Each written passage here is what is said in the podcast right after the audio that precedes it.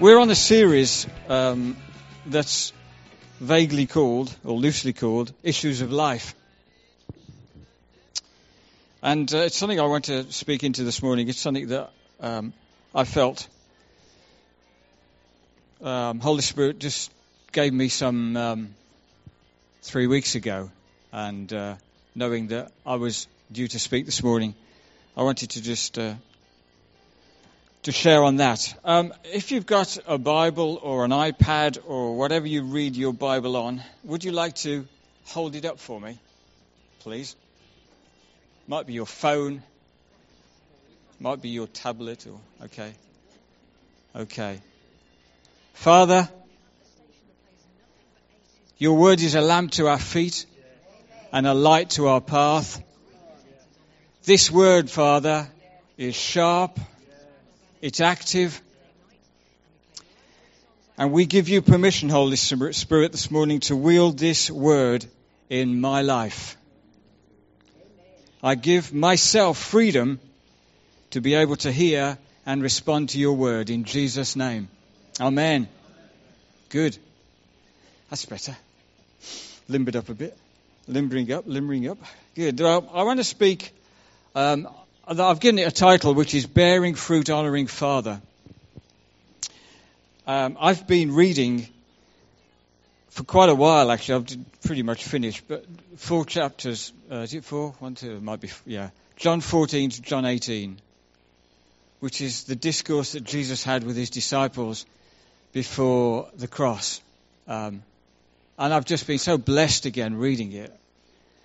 And perhaps unsurprisingly, what, comes out, what, what really comes out of that is this word that I want to bring to you. So I want to start John 15. Uh, there's two slides here. This is the first one. If you want to follow it in your Bible, you can do so. It's on the screen. John 15. This is Jesus speaking. I am the true vine, and my Father is the gardener. He cuts off every branch in me that bears no fruit while every branch that does bear fruit, he prunes, or some versions say he cleans, so that it will be even more fruitful. You are already clean because of the word I've spoken to you. Remain in me as I remain in you. No branch can bear fruit by itself. It must remain in the vine. Neither can you bear fruit unless you remain in me. I am the vine, you are the branches. If you remain in me and I in you, you will bear much fruit. Apart from me, you can do nothing. If you do not remain in me, you are like a branch that is thrown away and withers. Such branches are picked up, thrown into the fire, and burned. If you remain in me and my words remain in you, ask whatever you wish, and it will be done for you. This is to my Father's glory that you bear much fruit, showing yourselves to be my disciples. Great words. Really straightforward. Uh, one of the things I, I like about these particular chapters is Jesus was being really straightforward. I think at one point Thomas said to Jesus, Now, now you're not speaking in parables, now I can understand. and this was really clear. You know, Papa Father, our Heavenly Father, wants us to be fruitful. And He wants to, He wants to make sure that we're equipped to bear fruit. It's really important that, that we understand and grasp hold of this that as a follower of Jesus, connected to the vine, we receive all the nutrients that we need for healthy growth. You know, we, it's useful to go get things from other places, but being in Jesus is the crucial thing. We get everything we need to bear fruit by being connected into Jesus. You know, we're a branch. If you think, I'm sure you've you've seen vines. Many of you will have seen vines. Um, I remember seeing one uh, on a family holiday in this. We were down. Um, I think we were Provence, actually, it was South France somewhere.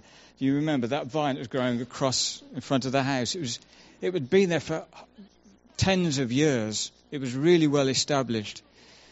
Um, and just um, the strength of the, what I would call the, the stems all intertwined because it wasn't like a, a, cultivated one where they chop it down every year. And, um, but Jesus was saying there is, a, there is helpfulness and necessary for us to be pruned and clean that we may bear fruit.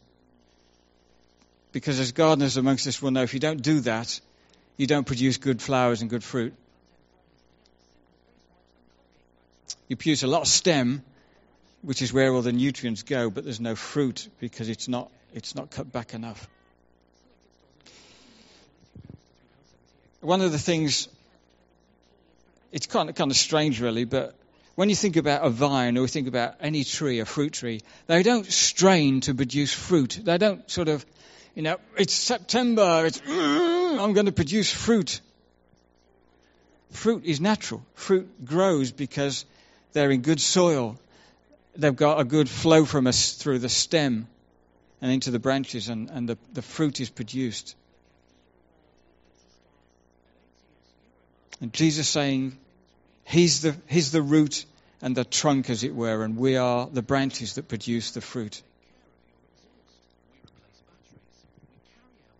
And one of the things that struck me as I was reading this was, was this. He says, As we bear much fruit, we show ourselves to be his disciples. Verse 7.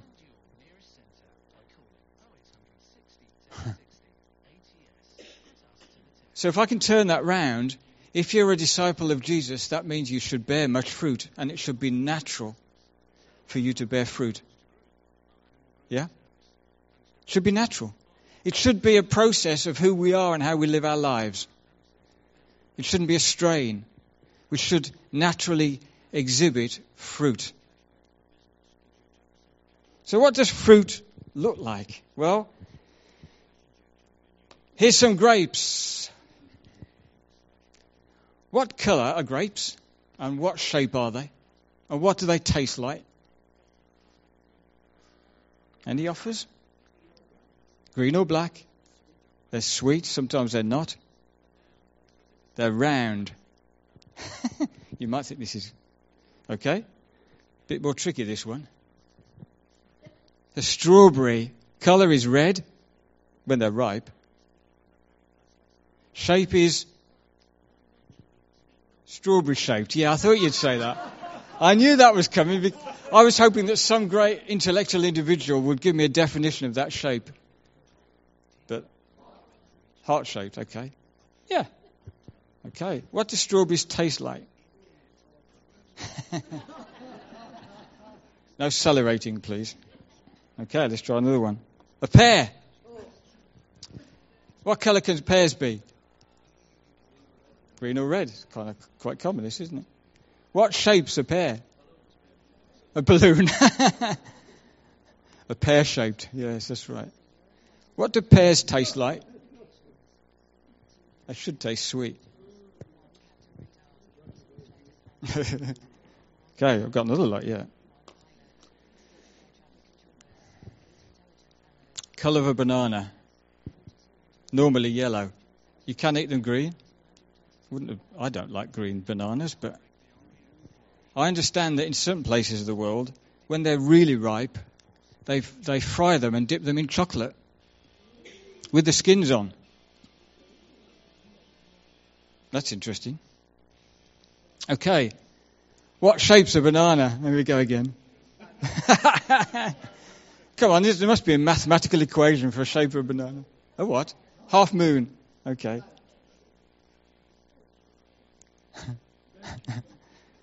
Bananas taste like a banana. Okay, I'll just zip through these. This one's this this one might be easy for you. It's a star fruit. What shape is a star fruit? I wonder why that's why it's called a star fruit. They're kind of interesting taste, aren't they?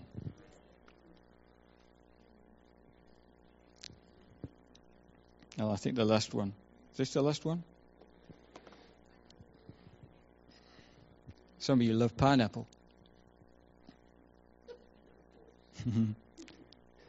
what shape's a pineapple? Oval, that's a good one, yeah. It's really interesting fruit, isn't it? Now, the purpose of all of that is God created fruits that are different shapes, sizes, tastes, and I believe He creates fruit in us that's different shapes, sizes, tastes, um, because he, he, He's a multivariate God. You know, He's not. He, his expression of Himself is very varied, and I, that's the way of fruits of the Spirit. If you look at fruits of the Spirit, each has a particular shape or a color or a taste or an experience reflecting his multi, multivaried character and personality. Hmm. Because, you know, it's, it really, I, am still learning this. It's really important that we don't think of, uh, of God as we might think of ourselves, as like, well, he's an extrovert or she's an introvert. God is all of those things. We're just made in his image.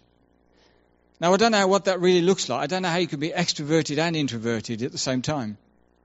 But that doesn't matter. That's God's, you know, that's God. That's, but you see, the fruits will exhibit different things at different times and different occasions. Let's read Galatians chapter 5, and then I'm going to, um, I'm going to sort of press on to a particular fruit. I'll read this anyway, so that um, it's good to read out loud the Word of God, isn't it? It's, it's you know important to do that. So this is Galatians 5, uh, 16 through to 26. Again, there's two slides. So I say, let the Holy Spirit guide your lives. Then you won't be doing what your sinful nature craves. The sinful nature wants to do evil, which is just the opposite of what the Spirit wants. Oh dear. And the Spirit gives us desires that are the opposite of what the sinful nature wants or desires. These two forces are constantly fighting each other, so you are not free to carry out your good intentions. But when you are directed by the Spirit, you are not under obligation to the law of Moses. Let me just explain that. In other words, when you are led by the Spirit, you do what is right, so you live righteously. Okay? You're not under compulsion to a set of rules, which is the law of Moses, which produces condemnation. Okay? So read that again. Um, when you are directed by the Spirit, you're not under obligation to a set of rules, but you're free to live and do what is right. Okay? When you follow the desires of your sinful nature, the results are very clear. Now, I've chosen um, um, a, a, a translation here. I think it's the New Living Translation, which is I thought it was helpful just to try and bring the words as much up to date as possible. Okay, so we've got um, sexual immorality, impurity, lustful pleasures, idolatry, sorcery, hostility, quarreling, jealousy, outbursts of anger, selfish ambition, dissension, division it's a good list, isn't it? Envy, drunkenness, and wild parties, and other sins like these. It's kind of depressing list, really. Let me tell you again, as I have before, that no one living that sort of life will enter the kingdom of God. That's pretty clear. okay. But the Holy Spirit, this is the good news, but the Holy Spirit produces this kind of fruit in our lives. Sorry, I've got to uh, move on. The Holy Spirit produces this kind of fruit in our lives love, joy, peace, kindness, patience, goodness, faithfulness, gentleness, and self control. There is no law against these things. See, Paul's contrasting the law of freedom with the law of condemnation. Those who belong to Christ Jesus have nailed the passions and desires of their sinful nature to the cross and crucified them there. Since we are living by the Spirit, let us follow the Spirit's leading in every part of our lives. Let us not become conceited or provoke one another or be jealous of one another. Hmm. wow. Let me just make something clear because I, as I was preparing this, I thought, well, hmm, we need to keep a right balance here. God is not anti joy, He's not anti sex, and He's not anti pleasure. Okay? Because you could read that list and say, well, that's sort of not great news. It's actually quite the contrary, which I'll come on to. But Jesus was the most joyful person that ever lived. It says in the, in the Bible that he, he had the oil of joy more than his fellow men and women. And we have Jesus, King Jesus in heaven, who I believe is now the most, most joyful person in heaven. so it's not that God is anti joy,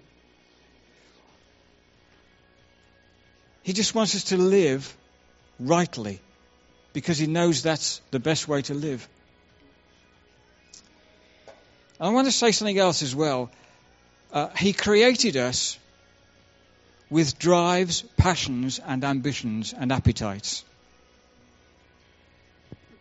The issue is that we control them and we don't pervert them or twist them. You know, when he made, when he made, when he'd finished making men and women, Adam and Eve, he said, he looked on it, and it was good. So the drives and the ambitions and the appetites and, the, and, and so on that, that we, we have, it's not that they're bad. God said they're good. He made us with these things. Which is, and I find it very interesting, the antidote to that first list that, that Paul wrote. The antidote are the fruits of the Spirit. If you want an injection against a virus, what they actually do is they produce, these days, they manufacture it. Used to be, you had a live dose. Nowadays, they manufacture a dose of an antidote. So if you want an antidote to something that, that burns in you that you know is not, is not a good passion or has been twisted in some way, you need a fruit of the Spirit as an injection to kill off or crucify, as to use the word that, that Paul uses, to crucify that which is driving you, which is out of proportion. Yeah? You with me? Okay?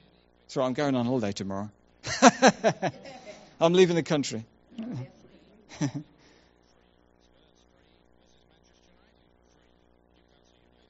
See what, what how God created us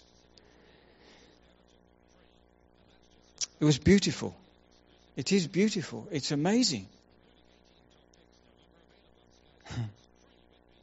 and it's great to live as He wants us to live rightly because it's the best way. It's a beautiful way to live.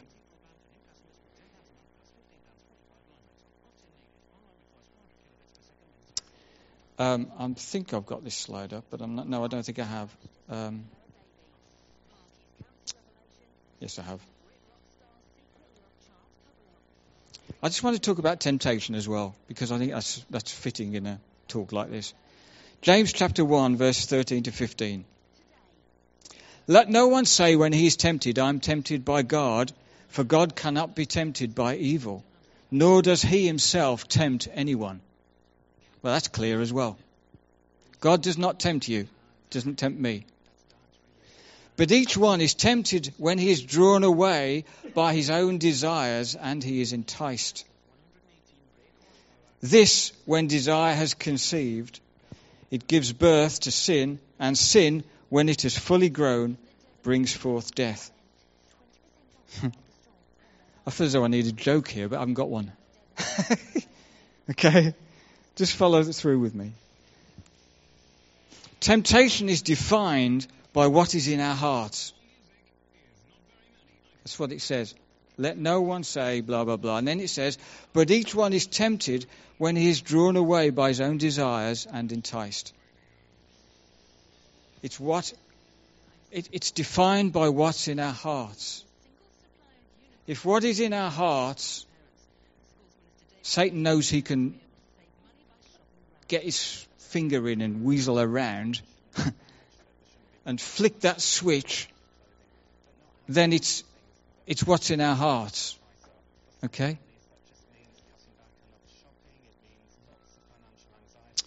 You see, you, could say, well, why doesn't God, why, does God allow me to be tempted? Surely He can step in and take control. Well, first of all, yes, He could. But secondly, we were also created with a free will. And getting control of our free will is called maturity. Or one aspect of it is a mature walk in Christ. And he, I believe he, you know, there are times when he allows us to step into environments and situations that exposes what's in our hearts so that we say to God and we cry out to God, God, I need more, more of yourself in my life, more fruit in my life. You know, an, another injection is what we need. So let me just talk, uh, and I'll just spend five, five or so minutes on this. I want to talk about the last in that list of fruits. It's not one I've ever heard, I don't think.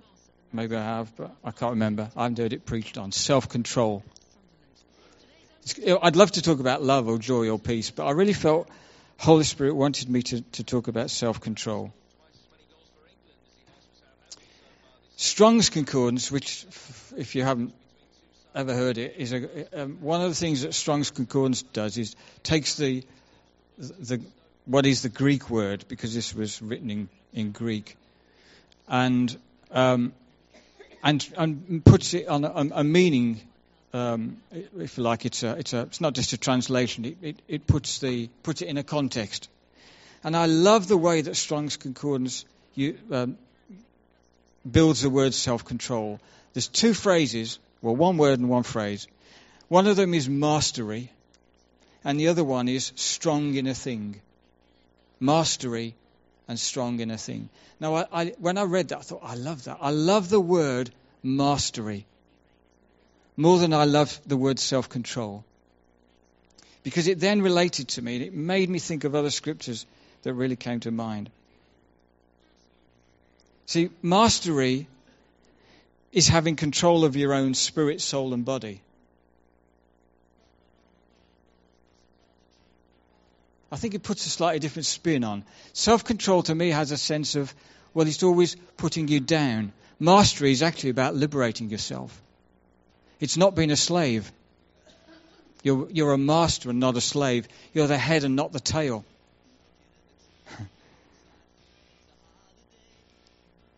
it's allowing the grace of Jesus to, to be exercised in us. That's mastery.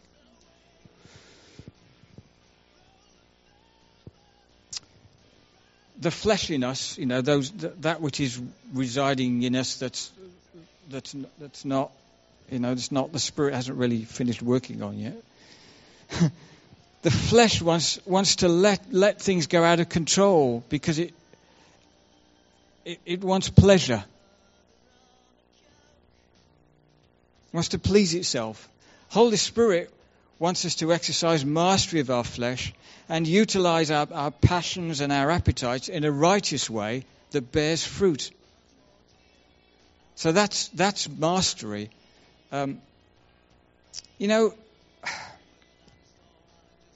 there are many ways that, that, that, um, that passions and appetites can be, can be demonstrated, can be, can be exhibited. Um, and I, I, I, sort of I thought I'd perhaps mention one or two because I don't want it. I don't want us to, again to just to be too closed in our thinking. You know, things like food and drink can be in excess. They can be there can be a perversion in the way that food and drink is used. Anger is another one. An anger that's out of control. Um, sex is another one. Sex that is out of control or is is is inappropriate. Um, Pornography is another one. Gambling's another one. There might even be addictions in these things. And it, it could be, you know, if there's a clinical condition, then you should seek treatment. because they can become really, you know, addictive. But, but also, don't, don't lose the fact that the Holy Spirit can really minister to you.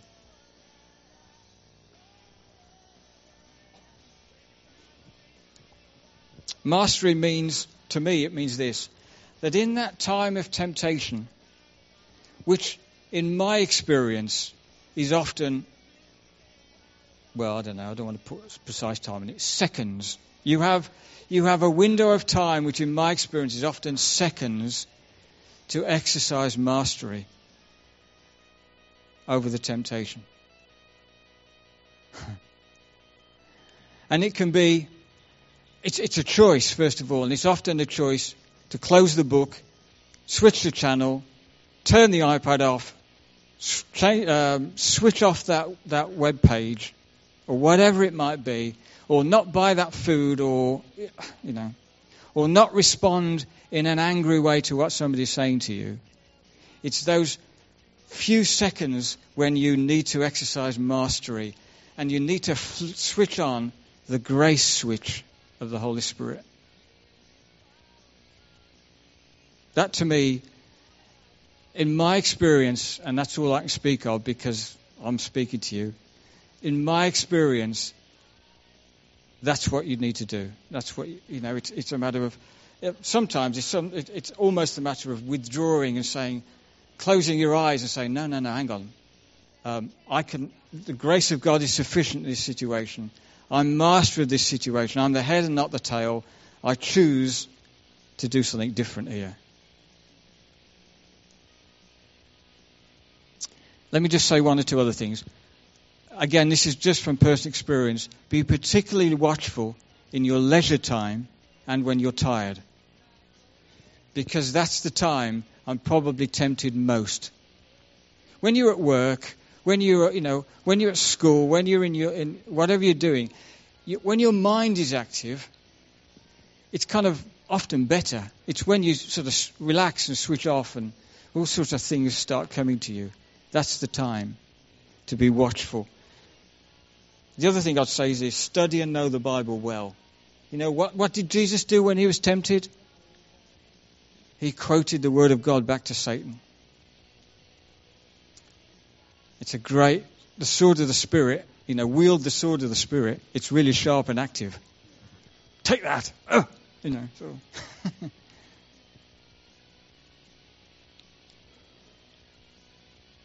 Another useful tip, and I've particularly when I was a young believer, I, I used this. Uh, we used to have those wristbands, WWJD. What would Jesus do?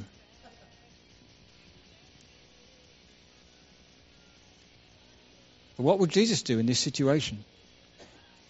What would Jesus do if he was sitting next to you watching the TV with you at the moment? You know, or on the computer with you? Well, actually, he is. Just that you can't see him. But he's living inside of you. So, it's again, I just find that a useful useful tip sometimes is hang on, hang on. Jesus is here. Holy Spirit, you know, let's just let's just take uh, let's choose liberty and righteous living here. I've got two scriptures and I'm pretty much done. One is Galatians. I haven't put these up, so they're really simple. But if you want to look at it, please do. Galatians five. Galatians five, incidentally, most of this is coming from Galatians five. If you want to study Galatians five, you'll get a lot of this. It's really helpful. Galatians 5, verse 1. This to me sums it up. It is for freedom that Christ has set us free. Stand firm then, and do not let yourselves be burdened again by a yoke of slavery. Because the, the things that sometimes our flesh screams out at us is actually not freedom, not liberty, it's slavery. It's slavery to a um, to something that wants to control us. It's not freedom. Liberty is all about actually I have freedom to make choices. And that's what Jesus bought for us. That's what he won. He purchased sin so that we could be free. Truly free and not, not, not slaves to anything. Not slaves to ourselves, to our flesh, to Satan, to, to other people. Um, you know, and I praise God for, for, for campaigns um, and, and, things like, I think it's A21, isn't it, and others that, you know, anti-sex trade um, campaigns and things like that because it's, it's using um, it's using sex as a means of slavery. That's not godly. Praise God for, and there's some great campaigns that go on, uh, and I know, I think you, some of it was done at, you talked about at uh, Bradford, wasn't it? Was that one of the? You know, it's great that these things are, are being, you know, really rising up. And finally, verse 13, Galatians 5. For you, brethren, have been called to liberty. Only do not use your liberty as an opportunity for the flesh, but through love serve one another. I had a conversation um, very recently with someone. Um, and it, it, sort of it wasn't it didn't relate to this person, but it's something that they'd heard, and it went something like this: If Father God loves us unconditionally, then surely I can do what I like, because Father God will still love me the same way. Now that's true, but that actually that's not a representation of what Father wants for us because He knows that's not the best way for us to live. We have the capability within us by the Holy Spirit to choose to live righteously and not be slaves to anything. Uh, we sometimes say, I know uh, occasionally it comes up, um, Father God loves us unconditionally, but He actually loves us so much that He doesn't leave us where we are. that probably is the full phrase that is best to use. You know, He loves us so much. If, you, if your son or your daughter, if you saw your son and daughter trapped in some um, situation that you couldn't break free of, you would probably do all you could to actually set to get, enable them to be set free. You know, if, if you had a son or daughter that was addicted to drugs, A, it would break your heart. B, you'd pay anything you could. C, you'd pray all the time that there would be a freedom from a yoke of slavery. And that's Father God's heart towards us as well. That's why, that's why you know, this scripture says, You've been called to liberty. Do not use your liberty as an opportunity for the flesh.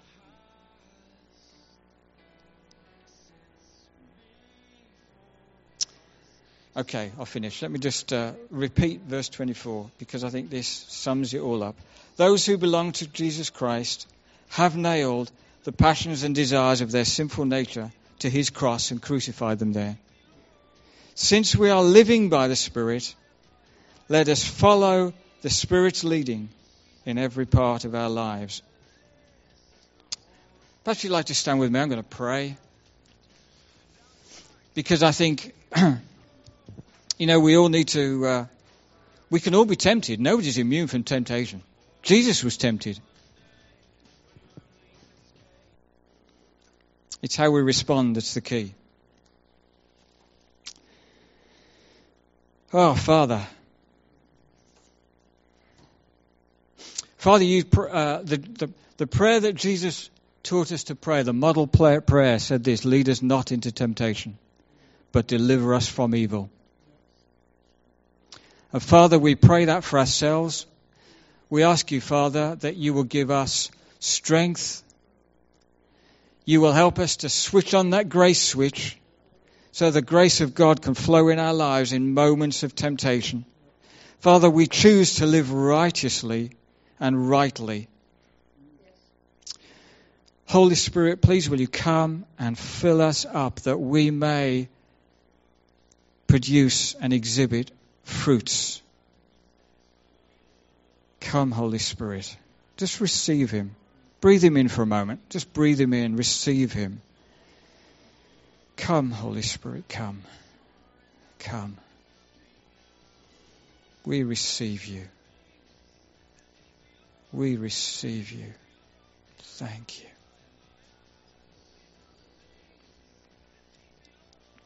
Thank you.